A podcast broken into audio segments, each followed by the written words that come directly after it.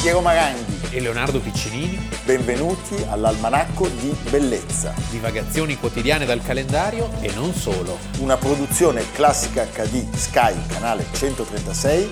in collaborazione con Intesa San Paolo.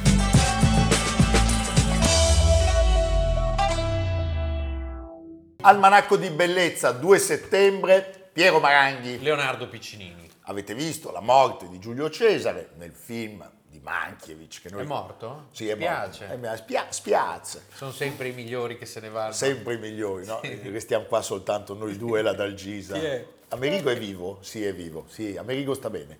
Senti, Leonardo, il film adorato di Mankiewicz che noi Sì. mettiamo dappertutto, Dappertutto, eh, anche come- quando facciamo dei programmi sulle guerre in Come Africa. Il parmigiano grattugiato. All'indomani delle Idi di marzo, la situazione politica a Roma è una situazione decisamente instabile. Diciamo chi sono i maggiorenti in questo momento?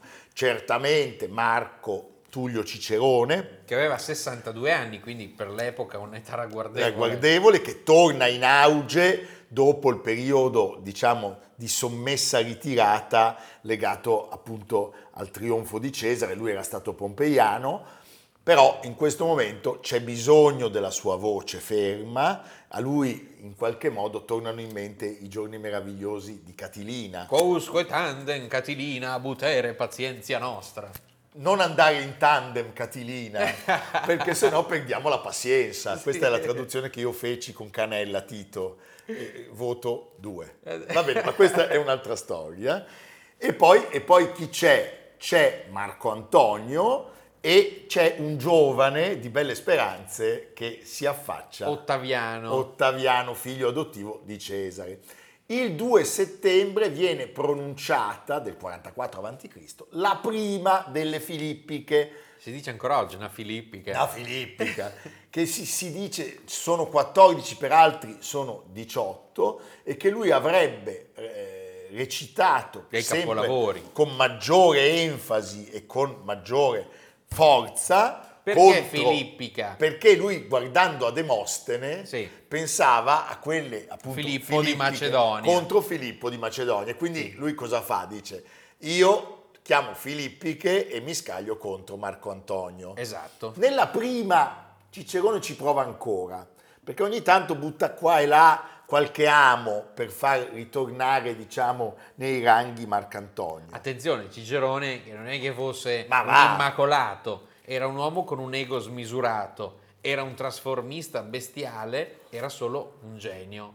Era un e- gigante. un gigante che, che ci ha lasciato delle cose meravigliose. E nel corso di sette mesi, perché l'ultima viene pronunciata nell'aprile del 43 a.C., E Eh. lui diciamo che si, si- si crea un piano che fallisce miseramente. Miseramente, Cioè, cioè, lui investe bravo. alla roulette sul numero sbagliato. Beh, s- li sbaglia tutti. Li sbaglia tutti. Nel senso che lui pensa che il minore dei mali possa essere appunto Ottaviano e quindi rappresentando lui il partito dei- degli anti-cesariani, diciamo, degli assassini di Cesare in qualche modo, che avevano riportato la Repubblica, eh, punta a vedere il suo Senato alla fine primeggiare in un nuovo ordine e fa una fine terribile. terribile. La fine di Cicerone. cui si parla poco. Sì, una fine, Una fine terribile, splatter quasi. Molto splatter. Sì. Allora, è, è chiaro, eh, morto Cicerone, i cesaricidi che sono cappeggiati da Gaio Cassio Longino e da Marco Giugno Bruto, Bruto e Cassio. Bruto e Cassio, si accorgono che questo atto per loro di liberazione non viene No. accolto con favore. Era tanto buono, no, questo è fiorentino. Questo no. Aure, dateci Cesare. Comunque, i ceti popolari Perpuzzone. Eh, erano da sempre sostenitori del dittatore. E eh, Marco Antonio, che era luogotenente, era stato luogotenente di Cesare e leader del partito cesariano, eh, capisce che è venuto il momento, eh, in qualche modo, di varcare il Rubicone. Sì. Cioè, eh, lui pensa eh, chiaramente a un regime monarchico. Sì, diciamo un po' sulla falsa riga di Cesare. Certo. Silenzio! Siamo forse dei bambini? Lasciate parlare il console. Grazie Cicerone. Io non ho... Tuttavia, Mi consenti di dire poche parole prima che tu continui? Quando si deve affrontare un lupo affamato, non è saggio irritare la bestia, come Catone vorrebbe che facessimo. Ma non è nemmeno saggio immaginare che il ringhioso animale sia un amico e tendergli la mano, come dice Pompeo. Vorresti che ci arrampicassimo su un albero? Cesare è mio fratello per giuramento. Conosco il suo cuore. Egli è mio amico. Ed è un fedele figlio della Repubblica. Finché non mi verrà provato il contrario, io non lo tradirò. Allora, Cicero, prodomo sua. Pro appunto. domo sua, sì. allora, Ottaviano è entrato da poco eh, nella scena politica dell'Urbe, però è a capo di un consistente esercito. È sveglissimo. È svelto come il diavolo. è È un ragazzino. è un ragazzino, molto- però molto intraprendente. Dunque, Antonio aveva 39 anni e pensate, Ottaviano ne aveva solo 19. 19. Eh? Credo che sia il leader della storia più giovane di sempre. Ma sì.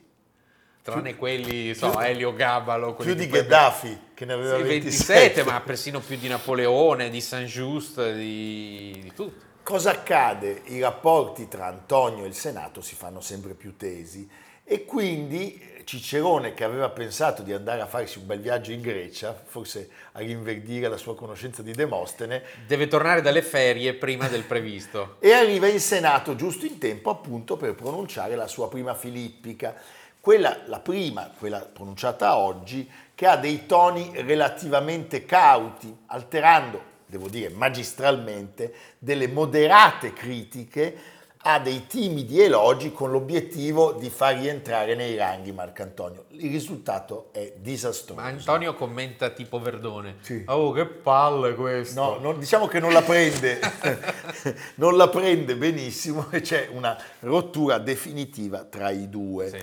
Allora, di lì a poco i toni si fanno molto più accesi già dalla seconda filippica e non accenneranno certamente a placarsi. Lui è un uomo anziano, Cicerone. È e forse quindi- troppo sicuro di sé, Sì. cioè non ha capito che questi gliela fanno pagare Sì. e considera di essere ancora l'artefice di un sistema appunto di trasformismo in cui lui può dar le carte. Sì. E quindi che cosa accade?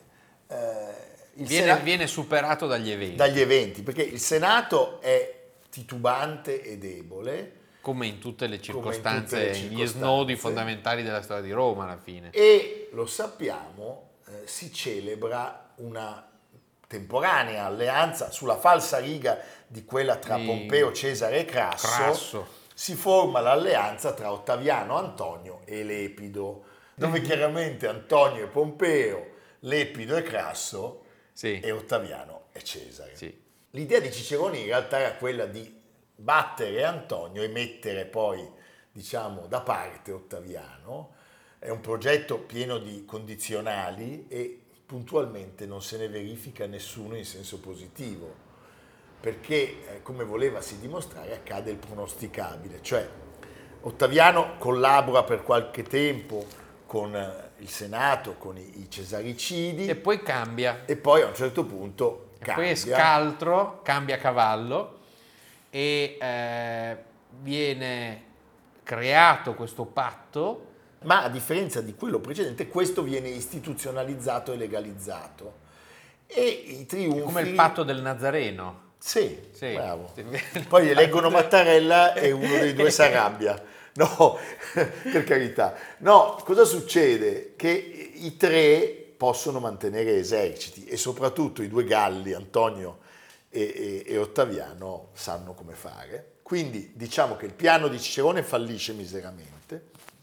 Uno dei primi provvedimenti dei triunfi in quel quarto d'ora in cui vanno d'accordo È eliminare le personalità ostili, soprattutto secondo me Antonio gli dice, senti Ottaviano, c'ho un piacere, fai, fai pure, fai Sì, pure, sì, non lo- mi interessa niente, ma quel vecchio... no?" Eh, lui a Formia, Lui è Formia tranquillo, Nella nei sua suoi villa. ozi, nella villa, con gli schiavi che fanno, sai, quelli così, no? Quelli- c'eravamo anche noi. Sì. Eh? E eh, è in cima alla lista dei wanted. Wanted. E il giorno di San... viene raggiunto il giorno di Sant'Ambrogio, ma non c'era ancora Ecco. No, Sant'Ambrogio. viene raggiunto dai sicari e assassinato il 7 dicembre del 43.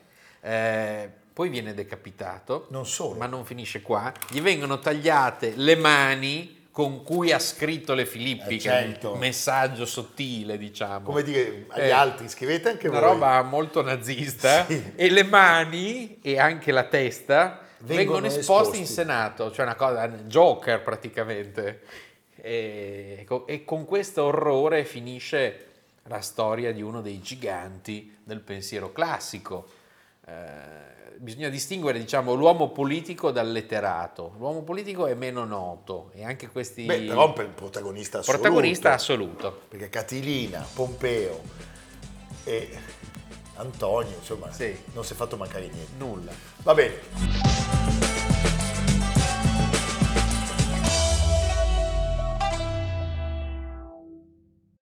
Ricordo nitidamente quel momento e allora veramente fu uno scossone per tutti noi, perché quello che sembrava invalicabile, pochi anni prima avevano abbattuto il giambo coreano. Noi parliamo appunto di una vicenda che ha dell'incredibile e che fu una vicenda molto importante anche internamente a chi l'aveva subita, cioè a quell'ultimo lembo dell'Unione Sovietica. Il 2 settembre oggi del 1987 è il giorno in cui Mattias Rust, che è il protagonista della nostra seconda parte, viene condannato a quattro anni di prigionia in un campo di lavoro per vandalismi, infrazioni alle leggi sull'aviazione e varco confine non E autorizzato. gli è andata anche bene. Ma gli è andata benissima. Allora, il mondo è ancora sconvolto dallo shock causato Sì. da una delle imprese più eclatanti Che si potrebbe intitolare Il re è nudo. sì, nella Perché- storia dell'aviazione. eh? Perché stiamo parlando di un pilota alle primissime armi, aveva circa 50 ore di volo alle spalle, che parte il Mm, 13 maggio Piccolo aeroporto vicino ad Amburgo, del 1987 a Uetersen, sì, con un Cessna, un Cessna che lui aveva modificato togliendo i sedili e aggi- aggiungendo dei, dei- dei serbatoi per a- permettere una più lunga tratta a questo velivolo. e all'inizio crea una sorta di eh, camuffamento. Fa il diversivo. Il diversivo del, del suo piano è andare verso l'Europa settentrionale, visitare le isole Faroe e trascorrere una settimana in Islanda, tanto per ingannare dire? Eh. no? Cioè, un turista, e passare per il ritorno da Bergen. Sono in realtà queste prove tecniche per il vero obiettivo, cioè il 28 maggio del 1987 lui fa rifornimento all'aeroporto di Helsinki, comunica al controllo del traffico aereo un falso piano di volo, Dicendo vado a Stoccolma. vado a Stoccolma, Mai e andare a decolla Stoccolma. intorno a mezzogiorno. Sì, E eh, subito dopo l'ultima comunicazione lui spegne la radio e a un certo punto, ciao, gira verso est. gira verso est scompare dai radar Sì. anche perché lui volava a una meno bassa quota di 600 e all'epoca metri oggi sì oggi ti, ti oggi individuano, anche noi siamo monitorati ma no noi adesso a questa altezza siamo Sì, monitorati chi ci sta spiando Ah, la CIA Leonardo la CIA a Langley Sì, c'è uno che tutto il tempo Sì. sta lì cosa però dice ad Algisa ha Where is chiamato Shane Maranghi eh, no ma ad Algisa ha chiamato Tom Cruise ah, che ci salverà Eh, Mission Impossible 12 sarà eh, Save bene. Private Maranghi l'ultimo non mi è piaciuto molto Ma non male. Sì. No, no. Senti, torniamo a bomba. Ecco. Eh, parte eh, l'allarme perché si teme una disgrazia, cioè e- e lui verrà anche condannato per questo a risarcimento enorme, perché cosa dicono? Questo si è inabissato, è caduto e quindi cominciano le, i- le ricerche, i soccorsi. C'è un'operazione salvataggio con motovedette della Guardia di Frontiera finlandese. nessuno neanche lontanamente immagina quello che, sta accadendo. l'inaudito trovano anche una macchia di, di- di- di petrolio vicino a Sipo, dove il Cessna è scomparso dai radar, quindi vanno anche sott'acqua Vanno anche pensando sott'acqua. che l'aereo si sia inabissato tipo a Munzen. Sì. eh? Ma il ragazzo non è precipitato in mare, ha attraversato la costa del Baltico, ha volato sopra l'Estonia, direzione Mosca. Mosca. Quando per inesperienza sale sopra i 600 metri, non sfugge ai E radar. allora arrivano i radar sovietici. Quelli sovietici. Sì, e subito partono i MiG. da Gdov Sì. arriva un MiG-23 che chiede se deve abbatterlo. In questo momento i russi, i sovietici, sono molto eh, cauti perché eh, Gorbaciov non voleva far vedere che, che era, le che era difese- uguale a quegli altri. che le difese erano state Certo. eh, così scalfite come Però niente. voglio immaginare che se fosse stato Brezhnev l'ordine di abbatterlo sarebbe partito Sì, immediatamente. sì. C'era appunto... Ma c'era la Glasnost.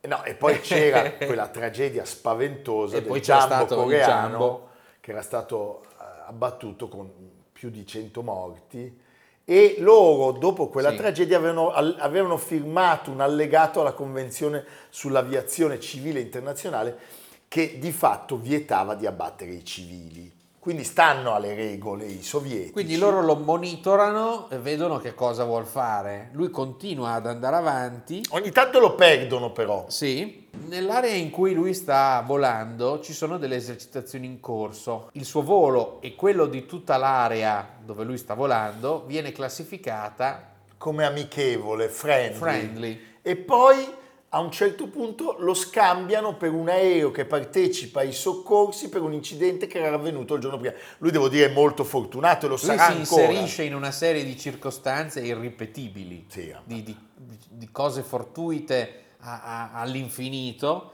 per cui eh, è una tempesta perfetta Eh, per, i certo. poveri, per i poveri sovietici. Anche perché a Sheremetyevo Sì. le difese aeree sono spente per un'esercitazione programmata da mesi, pensate, e intorno alle 7 di sera. il velivolo arriva sopra Mosca.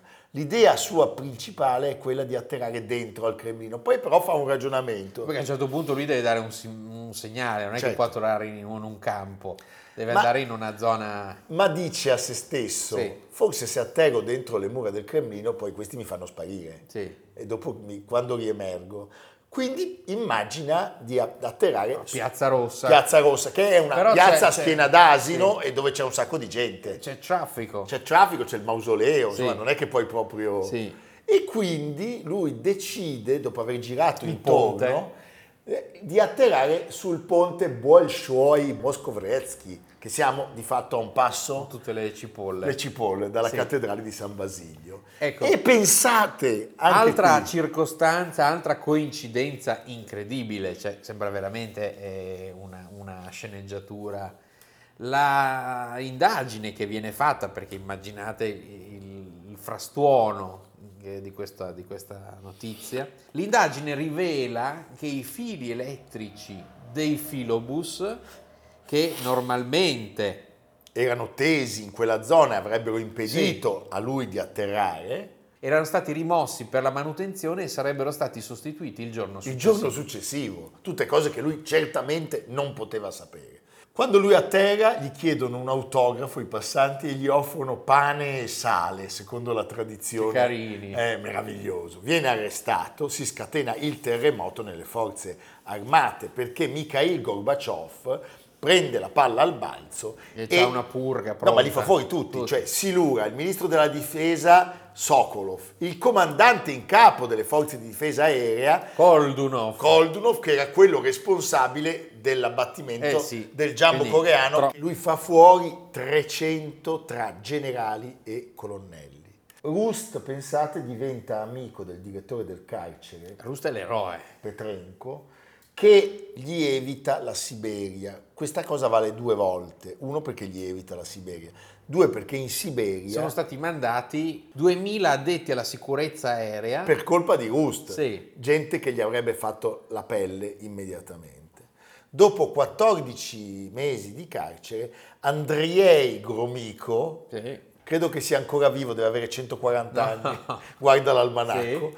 no, presidente del presidium del Soviet Supremo, lo grazia.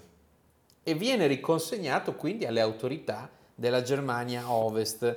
Lui poi rilascia delle interviste dove a quel punto Il ponte Dice la ideale. qualunque, no? Il ponte ideale, il ponte immaginario verso l'est, il suo volo voleva stemperare le tensioni della guerra fredda, Ho pensato che ogni essere umano su questo pianeta è responsabile di un certo progresso e stavo cercando un'opportunità per fare la mia parte. Comunque, certamente è passato alla storia. È passato la storia, in Germania non è popolarissimo, No. anche a causa di una serie di eventi f- tristi, c'è anche un'accusa di molestia. Sì, ma poi partiamo dal, dal fatto in sé. Il fatto in sé poteva scatenare eh, Un un, inferno. un equivoco, una guerra nucleare. Sai, in quei momenti comunque è vero che c'era Gorbaciov che era il più Però- buono e il più tranquillo, però C'erano anche è, gli un- altri. è anche uno che ha mandato 2000 persone in Siberia Sì, così, infatti, eh, cioè, mamma mia. non è che- Eh?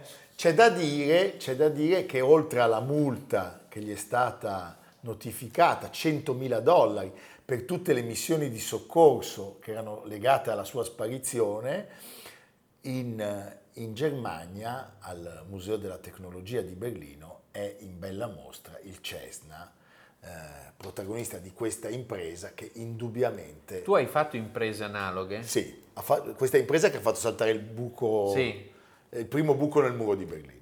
Io di imprese analoghe ne ho fatte alcune, una volta, lo posso dire, ho scavalcato un muretto a morcote e mi ha- è arrivato un signore e mi ha Stai detto, attento. mi ha detto, senta lei, le diamo una bella multa volontieri, la vuole? Io ho detto sì, grazie, come sono contento e mi hanno mandato in confino a Mendrisiotto e ho passato giorni e giorni a Swiss Miniature, mi piaceva da pazzi.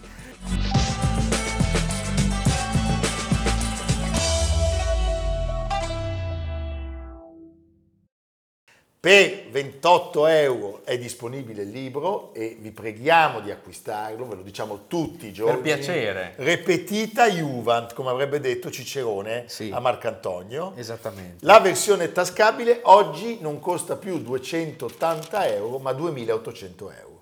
Quindi se chiamate me, io mi occupo della spedizione. Voi chiamatelo comunque, Chiamate perché lui che- ogni tanto si sente un po' solo. No, sempre. E mi dice sento oggi non solo. mi chiama nessuno. Anche perché sta qua con un caino come lui. Oggi non mi chiama Il procione, Amerigo che Ci ormai sono giorni in cui non suona il telefono No, non ed suona. è brutto. eh, Sì, hai sono ragione. momenti- di grande, di grande- di grande solitudine. Sì.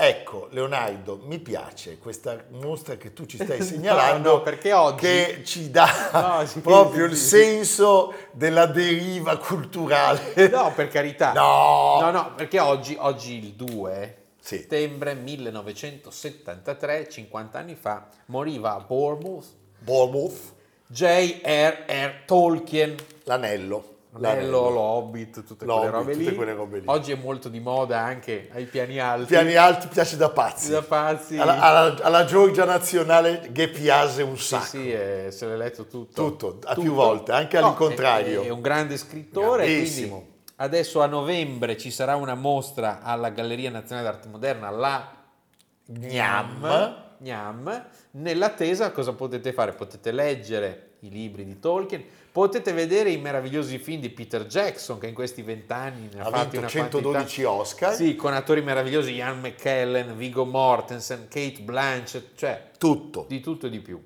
o potete telefonare a me, Sì, questa volta lo lo dice dico da io, solo. perché io vi passo il procione, perché il procione ha avuto un ruolo. Con Vigo Mortensen. Sì, lui faceva la controfigura, faceva lo stuntman. Eh, quando li vedi cadere dalla rocca, è lui, è il procione che cade più volte. Si è un po' ammaccato. Frodo. Frodo. Va bene signori, noi siamo qui, è il 2 settembre, siamo ancora vivi, vi volevamo dare questa notizia. Si va anche a importante. caccia di Frodo. Sì, noi andiamo a caccia di Frodo e poi non diciamo dove, e andiamo in Svizzera, prendiamo No, anche- no, che lì- noi prendiamo i funghi di Frodo in Svizzera. arrestati, chiaramente arrestati. Va bene. Va bene, ci vediamo A domani. domani. con gioia. Almanacco di bellezza a cura di Piero Maranghi e Leonardo Piccini. con Lucia Simioni, Samantha Chiodini, Silvia Corbetta, Jacopo Ghilardotti, Paolo Faroni, Stefano Puppini. Realizzato da Amerigo Daveri, Domenico Catano, Luigi Consolandi, Simone Manganello, Valentino Pupini. Una produzione classica HD, Sky Canale 136, in collaborazione con Intesa San Paolo.